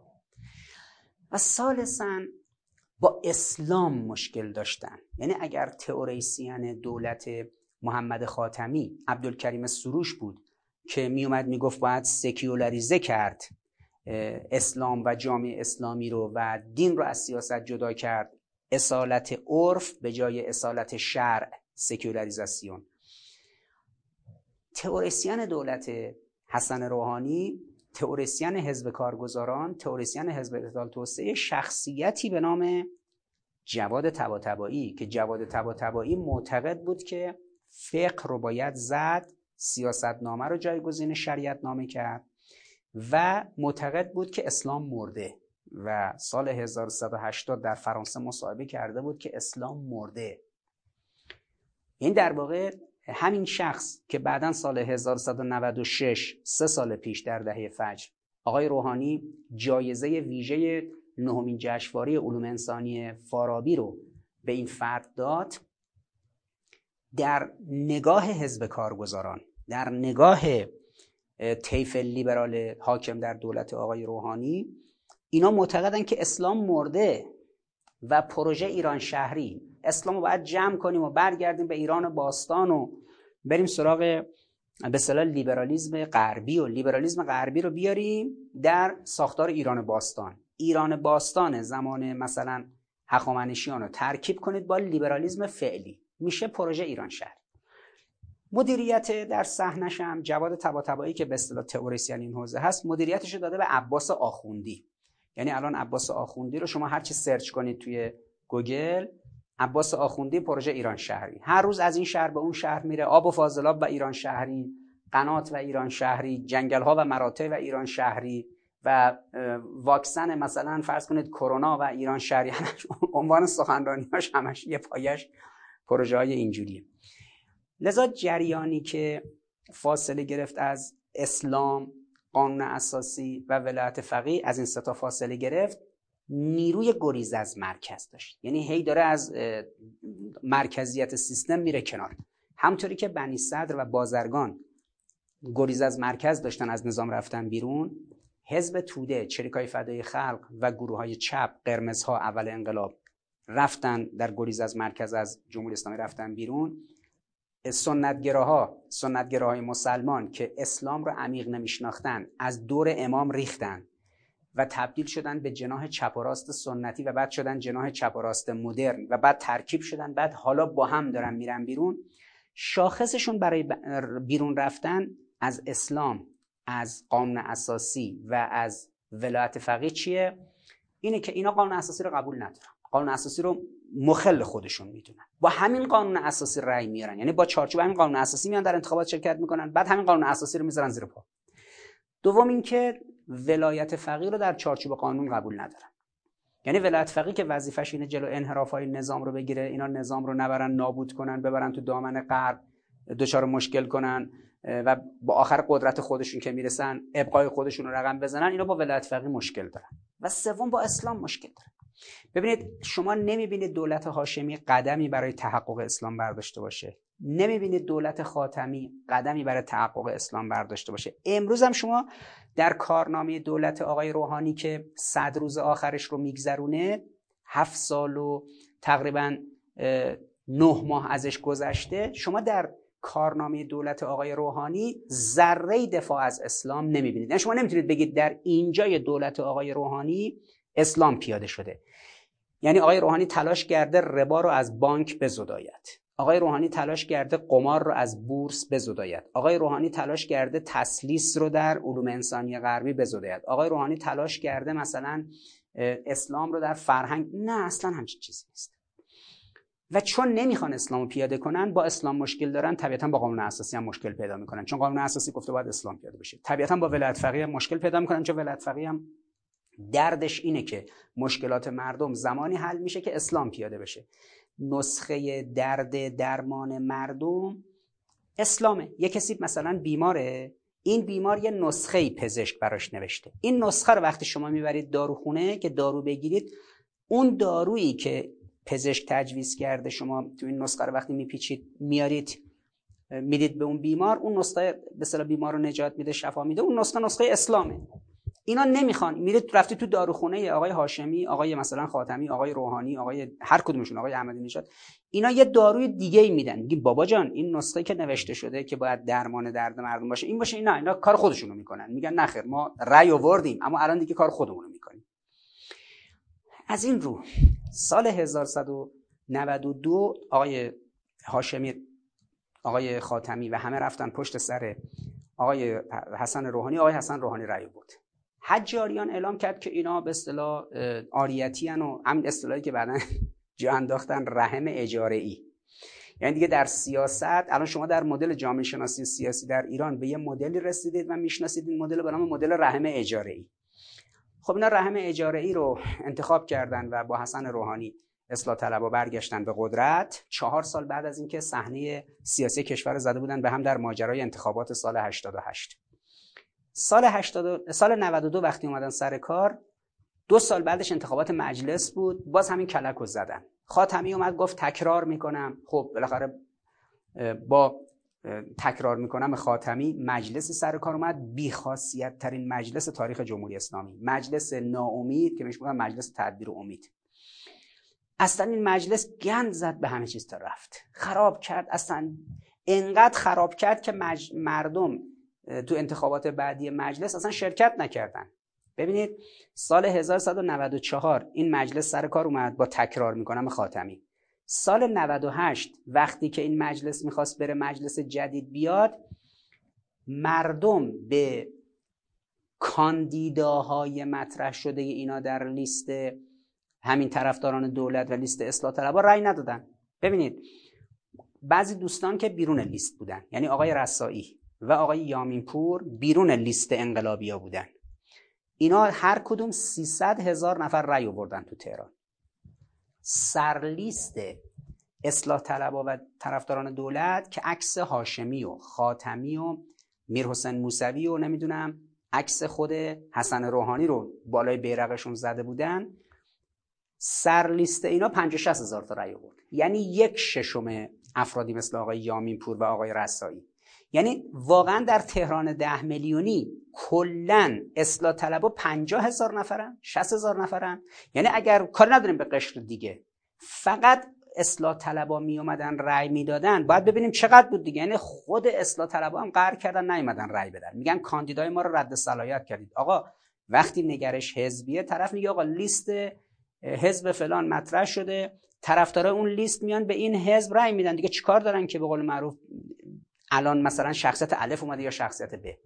اما چون مجلس به اصطلاح تدبیر امید سال 94 خراب کرد مردم دیگه دلزده شدن نیومدن. این موجب شد که سال 94 اینا سر کار اومدن. کاری نکردن. سال 96 دوباره آقای روحانی رفت پشت تریبون گفت مردم یه باغ گلابیه باغ گلابی برجام. بعضیا پشت در این باغ وایستادن میگن میوه این درخت برجام بدید ما بخوریم. سب کنید سب کنید تا این میوه بار بیاد. نتیجهش این شد که مردم اومدن بزرگواری کردن گفتن خب یه بار دیگه هم به این وقت بدیم دیگه. چهار سال رفته مذاکره کرده. حالا ببینیم تو چهار سال دوم میوه های درخت این گلابی برجام چی میشه. که خب چند ماه قبلش ترامپ اومده بود سر کار. اینا شکست برجام انداختن گردن ترامپ. در صورتی که یک سال قبل از اینکه ترامپ سر کار بیاد سیف رئیس بانک مرکزی دولت آقای حسن روحانی بلند شد رفت آمریکا گفت آقا یک سال از برجام میگذره سال 94 برجام تصویب شده الان سال 95 هیچ اتفاقی نیفتاده. مقامات آمریکایی گفتن که قرار نبود هیچ اتفاقی بیفته. چون شما در مورد چرخه دلار اصلا با ما بحث نکردید. و بعد خود آقای ظریف رفت اتاق بازرگانی سال 95 تاجرای بخش خصوصی ریختن سرش که آقا نمی‌تونیم مراوده تجاری و مالی داشته باشیم. آقای ظریف رو صراحتا اونجا گفتش که ما اصلا در برجام در مورد قانون داماتو یعنی قانون ایسا و مقررات معافیت یوترن یعنی به اصطلاح چرخه مالی دلار اصلا مذاکره نکردیم در برجام. خب می‌دونید این دوتا وقتی حذف نشه و مشکلش حل نشه اصلا شما نمی‌تونید مراودات مالی داشته باشید. عملا در برجام سر تیم مذاکره کننده ما کلا گذاشته بودن آمریکایی‌ها. و بعد از مذاکرات معلوم شد که اصلا آمریکایی‌ها درباره قانونی که رفع محدودیت های سرمایه گذاری رو در اون داریم یعنی قانون داماتو قانون ایسا اصلا در مورد این بحث نشده. وقتی قانون داماتو یعنی قانون ایسا حذف نشده شما چجوری انتظار داشتید سرمایه‌گذار خارجی بیاد؟ و اگرم اومدن که اومدن بعد دیدن این قانون اصلا حذف نشده بلند شدن رفتن مثل توتال فرانسه. یوترن و چرخ دلار هم که موضوعش حل نشده بود این معافیت چرخه دلار این هم چون در موردش بحث نشده بود لذا امکان مراودات مالی هم نیست. الان هم یه متقلبانه یه سری متقلب شیاد صبح تا شب دارن میان تو این خبرگزاری ها و تو این این بر بحث می‌کنن میگن که آقا نگاه کنید آقای روحانی گفته که باید این FATF مثلا حل بشه تا مشکل حل بشه. آقا شما FATF هم حل کنید. آقا دیدم یکی از این مسئولین مربوط به این قطع سازی نمی‌دونم خودروسازی گفته بود اگر FATF تصویب بشه قیمت خودرو 50 درصد میاد پایین. آخه شیاد. کی گفته قیمت خودرو 50 درصد میاد پایین؟ شما FATF هم که تصویب کنید همه اطلاعات مالی کشور رو هم بدید به تشکیلات FATF مادامی که چرخه دلار یعنی این معافیت به اصطلاح دلاری چرخه دلار یا یوترن توسط آمریکا مشکلش حل نشده باشه شما نمی‌تونی مراوده مالی داشته باشی. به جای اینکه اینقدر کلمه FATF رو میگید کلمه یوترن رو به کار ببرید خب ولی آقای روحانی اومد به مردم گفتش که مردم ببینید من به شما گفته باشم اینا بیان تو پیاده روها دیوار می‌کشن و خلاص یه سری دروغ به مردم گفتن یه سری کلک به مردم زدن و الان رئیسی اومده شده رئیس قوه قضاییه و الان داره دیوار می‌کشه بین پیاده روها. آقای روحانی خانومش خونه داره آقای خاتمی خانومش خونه داره آقای هاشمی خانومش خونه داره. آقای رئیسی که قرار بود بیاد تو پیاده روها دیوار بکشه اون موقع که آقای روحانی حرفو می‌زد زن رئیسی 16 سال بود که استاد دانشگاه شهید بهشتی بود. یعنی رفته بود دانشگاه درس خونده بود لیسانس و فوق لیسانس و دکترا شده بود هیئت علمی 16 سال بود استاد بود. چنین آدم میاد تو پیاده روها دیوار بکشه. ولی آقایونی که میومدن به مردم می‌گفتن که مردم مواظب باشید اینا بیان دیوار می‌کشن نه خودشون به زناشون نمیذاشن زناشون بیان بیرون مثلا کار کنن. من مخالف خانداری خانم ها نیستم و اتفاقا اونو خیلی جایگاه رفیعی براش قائلم. اما دروغ و دقل لیبرال ها اصلاح طلبا و متقلبانه بودن مواضع اینا رو نشون می‌داد. خب بالاخره سال 96 مردم بزرگمنشانه آمدن دوباره گفتن خیلی خوب یه چهار سال این رفته مذاکره کرده چهار سال دیگه بهش وقت میدیم. چهار سال دیگه وقت دادن که الان تقریبا صد روز آخر اون هستیم جلو انتخابات و مردم دیدن که هیچ اتفاقی نیفتاد و معلومه بود هیچ اتفاقی نمیفته اما آقای روحانی انداخت گردن ترامپ. چهار سال اول انداخته بود گردن دولت احمدی نژاد. چهار سال دوم انداخت گردن دولت ترامپ. و عادتشونه هیچ وقت اینا اهل پذیرش خطاهاشون نیستن. و اصلا لیبرال ها یه همچین جماعتی هن. اینم نه اینکه فکر کنید من از خودم میگم. حزب کارگزاران سخنگوش یعنی مرعشی در 20 سال پیش رسما اعلام کرد که ما حزب لیبرال دموکرات مسلمانیم. خودشون به خودشون میگن حزب لیبرال دموکرات. نه اینکه فکر کنید من دارم به اینا به اصطلاح بد و بیرا میگم. نه اینا این فوشا رو فوش لیبرالیزم رو خودشون به جان خودشون خریدن. خب پس در توسعه سیاسی مسطح از سال 92 تا سال 94 انتخابات مجلس و بعدم سال 96 یک حرکت گریز از مرکز شکل گرفته. لیبرال ها دارن به سرعت از درون جمهوری اسلامی میرن بیرون.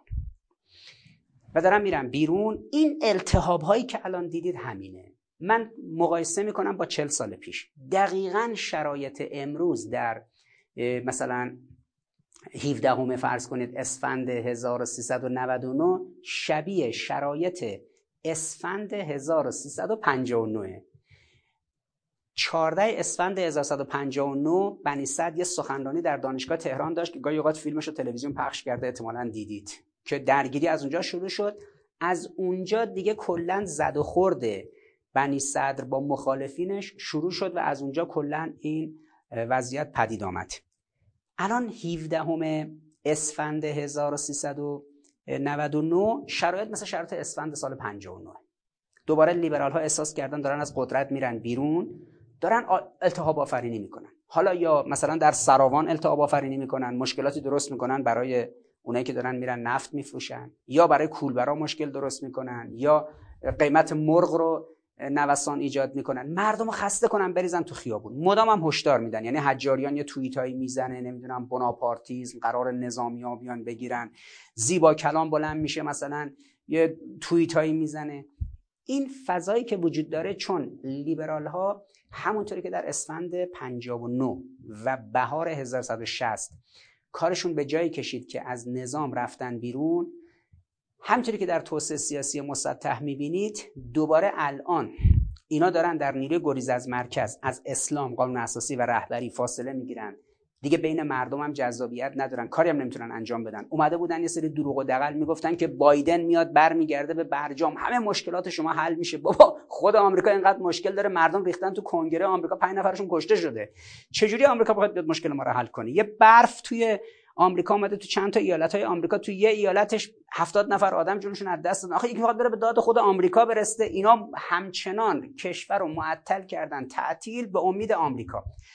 بایدن پری, پری روز بایدن اومد. تحریم های ایران رو یک سال دیگه وضع اضطراری علیه ایران و تحریم های ایران رو تصویب کرد. یعنی تا یک سال دیگه هیچ کدوم از این تحریم ها لغو نمیشه. عملا تا یک سال دیگه یعنی صد روز دیگه که انتخابات دیگه معلوم میشه نفر بعدی بعد از آقای روحانی کیه. پس عملا دیگه اصلاح طلبا هیچ امیدی ندارن برای اینکه در این تغییرات با آمدن بایدن مشکلی حل بشه بتونن به بهانه تحریم بیان مثلا مردم رو فریب بدن. و می‌دونن که دیگه رفتنی هستن. نگرانیشون هم اینه که خب خیلیشون فساد اقتصادی و مالی دارن مثل برادر آقای برادر آقای جهانگیری در حزب کارگزاران برادر آقای روحانی. می‌دونن که خب خیلیاشون بعدا دستگیر خواهند شد محاکمه خواهند شد. خیلی از این مدیران خرابکاری هایی کردن و باید بالاخره پاسخگو باشن. نگران دادگاه های بعد از جابجیشون هستن. لذا خیلیشون خب ممکنه بچه‌هاشون خارج از کشورن خودشون هم بلندشن برن. و این سازوکاری که در اسفند 59 و بهار سال 60 بود در اسفند 99 الان. و بهار 1400 هم متصوره.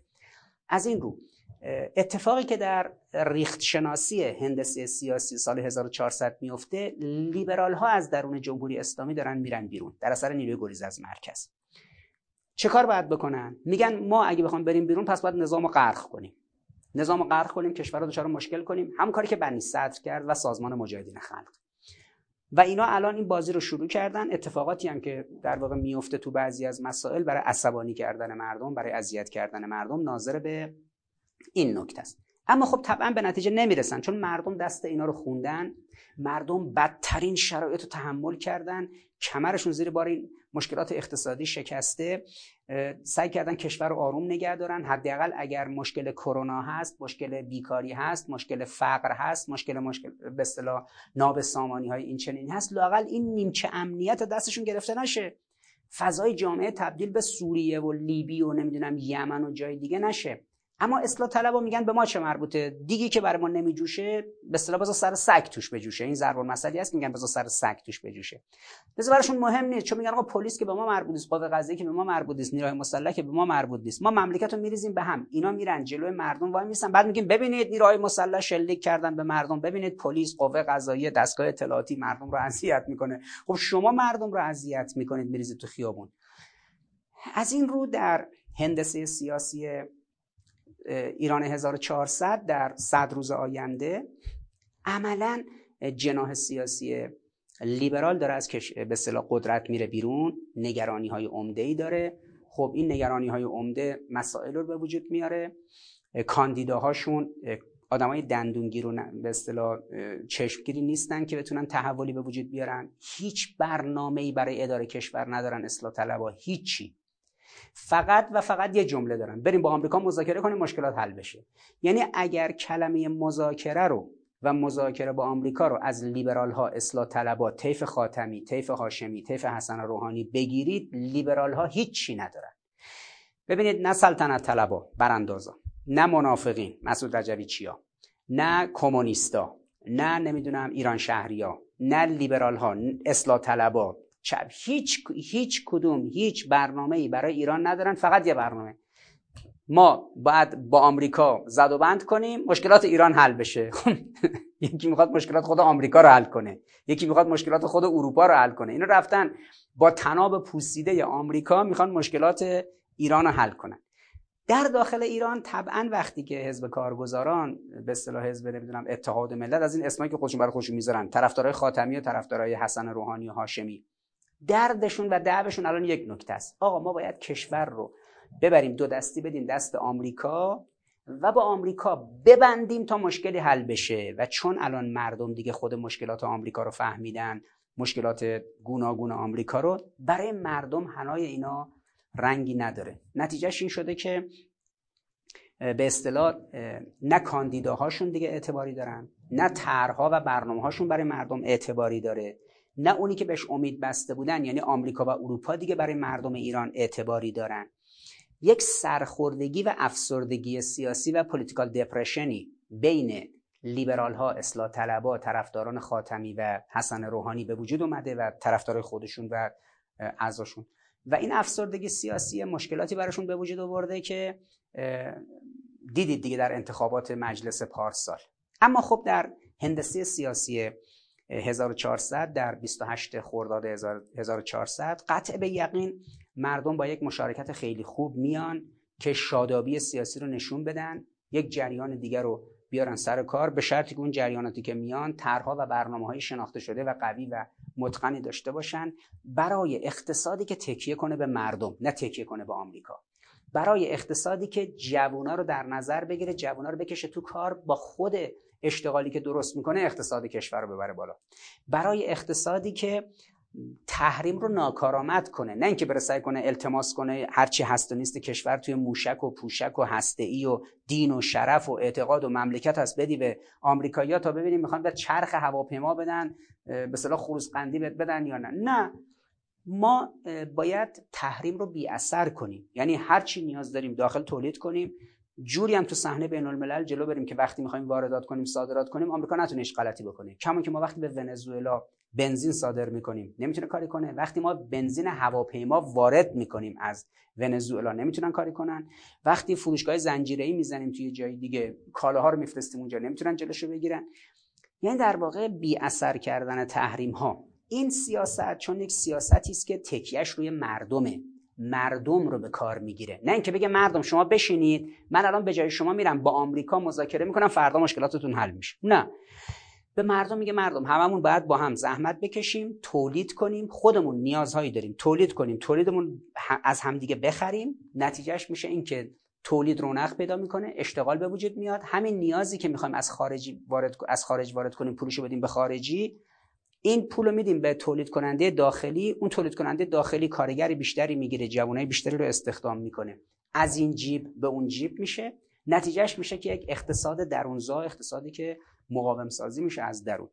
هندسه سیاسی به اصطلاح بهار 1400 یک هندسه سیاسی این چنینیه. من در این به اصطلاح مبحث یک ساعت و 20 دقیقه سعی کردم عزیزان نشون بدم که توسعه سیاسی مسطح در جهان چه ابعادی داره در نظام دو حزبی در ایران در 42 سال گذشته چه دگردیسی داشته چه در اون حالت داینامیک و پویا چه حرکت و نوسانی داشته چطور این امواج آمد و رفتش شکل گرفته. و همونطوری که ملاحظه فرمودید هی گروه های سیاسی مدرن آمدن شکل گرفتن رفتن. گروه های اسلامگرا آمدن شکل گرفتن. از حالت اسلامگرا خارج شدن استحاله شدن مدرنیست شدن چپ و راست شدن رفتن. گروه های دیگه اومدن. امروز جمهوری اسلامی یک جریان خالص متدین انقلابی داره که امتحان پس داده. امروز جریان متدین انقلابی سبزی که اون حلقه اول و حلقه دوم پیرامون نهاد ولایت فقیه است کسانی که تفکرشون مثل قاسم قاسم سلیمانی است. حاج قاسم سلیمانی که امروز یک پرچمه یک نماده. نماد کارآمدیه. نماد کارآمدی در دفاع در امنیت در سازندگی در عمران. کسی که تراز مدیریتیش در جهان با یک پونصدم هزینه ای که ژنرال ماتیس عمل می‌کرد این اون 7 تریلیون دلار خرج کرده بود این 14 میلیارد دلار. یعنی یک پونصدم به ازای هر یک دلاری که حاج قاسم خرج می‌کرده ژنرال رقیبش در منطقه 500 دلار خرج می‌کرده. چنین مدیریت کارآمدی که حقانیت خودش رو با خون خودش نشون میده یعنی با شهادت خودش. این مدیریت کارآمد امروز دیگه جناح چپ و راست مدرن نیست. امروز اسم این جناح جناح انقلابیه. الان در جمهوری اسلامی پنج تا جناح وجود داره. این پنج تا جناح با هم رقابت می‌کنن. کاندیداهاشون دارن میان توی صحنه. جناح اول جناح خاتمیه که خودشون رو اصلاح طلب می‌دونن. جناح دوم جناح حسن روحانیه یعنی جناح اعتدالگرا. جناح سوم جناح به اصطلاح بهاری هاست یعنی جناح احمدی نژاد. جناح چهارم جناح اصولگرا هاست که همون جریان راست سنتی سابق داره دوباره خودش رو باز تولید می‌کنه. و جناح پنجم هم جناح انقلابیه. دوباره تکرار می‌کنم. جناح اول جناح خاتمیه جناح اصلاح طلبا که کاملا مخالف به اصطلاح اسلام و انقلاب در درون جمهوری اسلامی و به شدت ضد قانون اساسی ضد ولایت فقیه و ضد اسلام. جناح دوم جناح هاشمی روحانیه که اسمش جناح اعتدالگراست. اینو هم دست کمی ندارن اینا هم لیبرالن.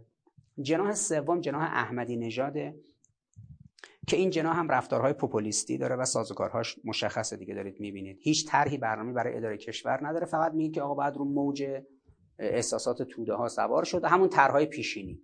انگار فراموششون شده که دو سال آخر دوره آقای احمدی نژاد مشکلات اقتصادی و کدوم سب رفته بود و دولتش طرحی برنامه نداشت. تهش می‌گفت بریم مذاکره کنیم که بعد از اونها روحانی رفت مذاکره کرد هیچ اتفاقی هم نیفتاد. جناح سوم جناح اصولگراست که جناح اصولگرا کاندیدای اصلیشون یه کسی مثل علی لاریجانیه. این جناح رو شما بیشتر در گروه های طیف راست سنتی می‌بینید و هستن که خب حضور دارن. جناح پنجم جناح انقلابیه. جناح انقلابی رو کسانی مثل همین شهدای مدافع حرم مثل کلا شهدا کسانی مثل قاسم سلیمانی و این طیف تشکیل میدن. پس الان جمهوری اسلامی با پنج طیف درگیری که این پنج طیف بسته به انقلابی بودنشون و موارد این چنینشون در اون حلقه های پیرامون نهاد ولایت طبعا دستبندی میشن. طبعا انقلابی ها به ولایت فقیه و اسلام و قانون اساسی بیشتر نزدیکن. یه لایه بعد اصولگراها هستن لایه سوم بهاری ها هستن لایه چهارم اعتدالی ها و روحانی چی ها هستن لایه ششم میشن به اصطلاح خاتمی چی ها و اصلاح طلبا. از لایه ششم به بعدم که میشن جریانات برانداز. این ترام و رنگین کمان به اصطلاح شدت و هدت و ضعف هندسی سیاسی ایران در مثلا چارچوب اون توسعه سیاسی مسطح در آستانه سال 1400 این پویایی یکی از علائم نشاط سیاسی جمهوری اسلامی.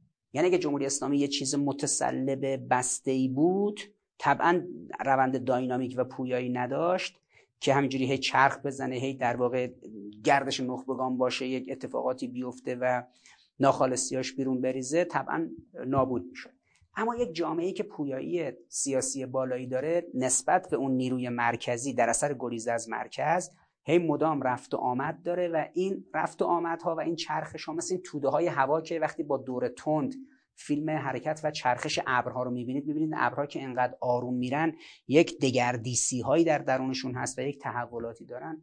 این اتفاقات هم اینجا افتاده و در 42 سال گذشته من گزارش اجمالی که عرض کردم خدمت شما یک همچین سیکلی رو طی کرده و طبعا در سال 1400 این کامل میشه و دولت 1400 قطعا یک دولتی میشه که دیگه روحیه های لیبرالی نداره چون مردم دیگه از لیبرالیسم خسته شدن مردم از وعده سر خرمن و نمی‌دونم بمونیم منتظر تا بایدن بیاد و نمی‌دونم اوباما بره و نمی‌دونم ترامپ بیاد و اون بره و این بیاد. دیگه مردم از این چیزا خسته شدن. مردم اون قول نقدشون رو می‌خوان.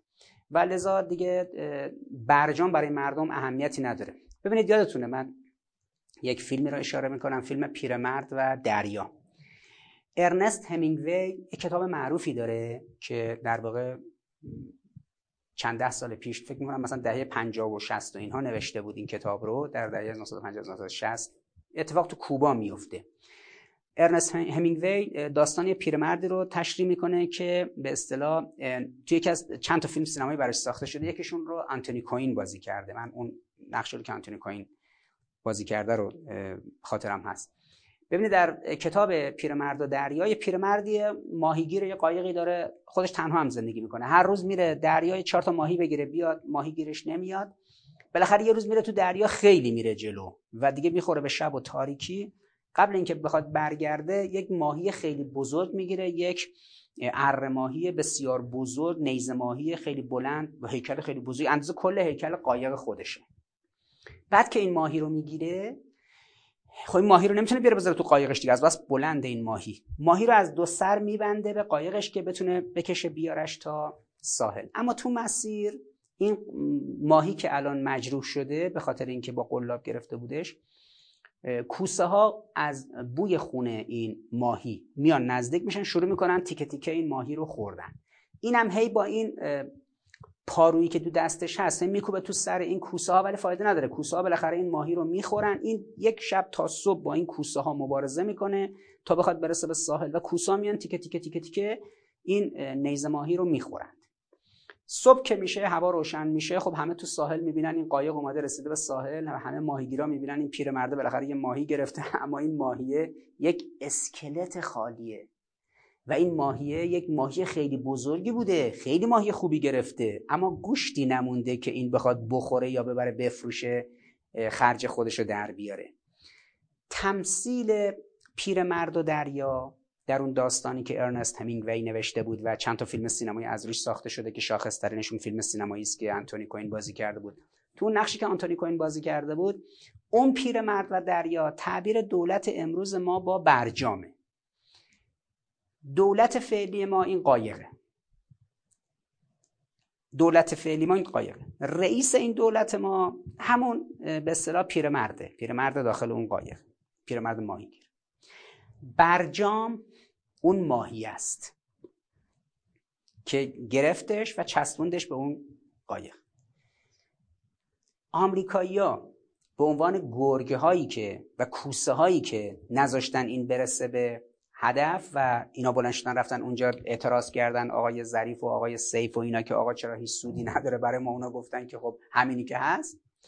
اونا میشن این کوسه هایی که اومدن این برجام این بندگان خدا رو خوردن.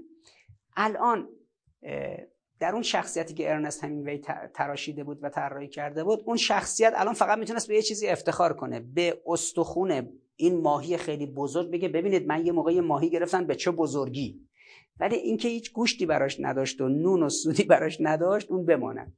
دولت ما در شرایطی وارد انتخابات ریاست جمهوری میشه در سال آینده و طرفداران این دولت احزاب طرفدار دولت کاندیداهای طرفدار دولت می‌خوان روی چیزی مانور کنن که این پدیده هیچی نیست غیر از همون اسکلت ماهی فیلم کتاب پیرمرد و دریا. برجام یک اسکلتی است که باقی مونده و این اسکلت دیگه قابل اعتنا نیست. مردم به خاطر این برجام به خاطر این اسکلت که فقط بگن آقا شما ماهیگیر خوبی بودی اما که دیگه این ماهیه چیزی برای ما نداشت مردم خلاصه حسشون اینجوریه. لذا هندسه سیاسی سال 1400 هندسه سیاسی بسیار حساس و زیبایی خواهد بود و انشالله شما در صد روز آینده این دگردیسی و این تحول و این به اصطلاح رفت و برگشت های طیف سیاسی رو باز می‌بینید و این پویایی و ابعاد داینامیک پهنی سیاسی ایران رو در این نشاط سیاسی مورد نظر قطعا شاهد خواهید بود. انشالله این اتفاق میفته من پیشا پیش عید مبعث رو دو سه روز دیگه عید مبعث رو در پیش رو داریم. من پیشا پیش عید مبعث به اصطلاح رسول جلیل قدر اسلام رو خدمت شما عزیزان تبریک عرض می‌کنم. انشالله که مستدام باشید. همه دوستان تشکلهای دانشجویی دانشگاه معظم حضرت ولی اصر عجل الله تعالی فرجه الشریف در شهر دارالمؤمنین رفسنجان رو هم تبریک میگم بهشون و امیدوارم که انشالله شرایط جوری بشه که دوباره این کرونا رخت بربنده و حضوری بتونیم خدمت مردم شریف رفسنجان و دوستان دانشجو در دانشگاه حضرت ولی از عجل الله تعالی فرجه الشریف در رفسنجان مشرف بشیم. ان الله و السلام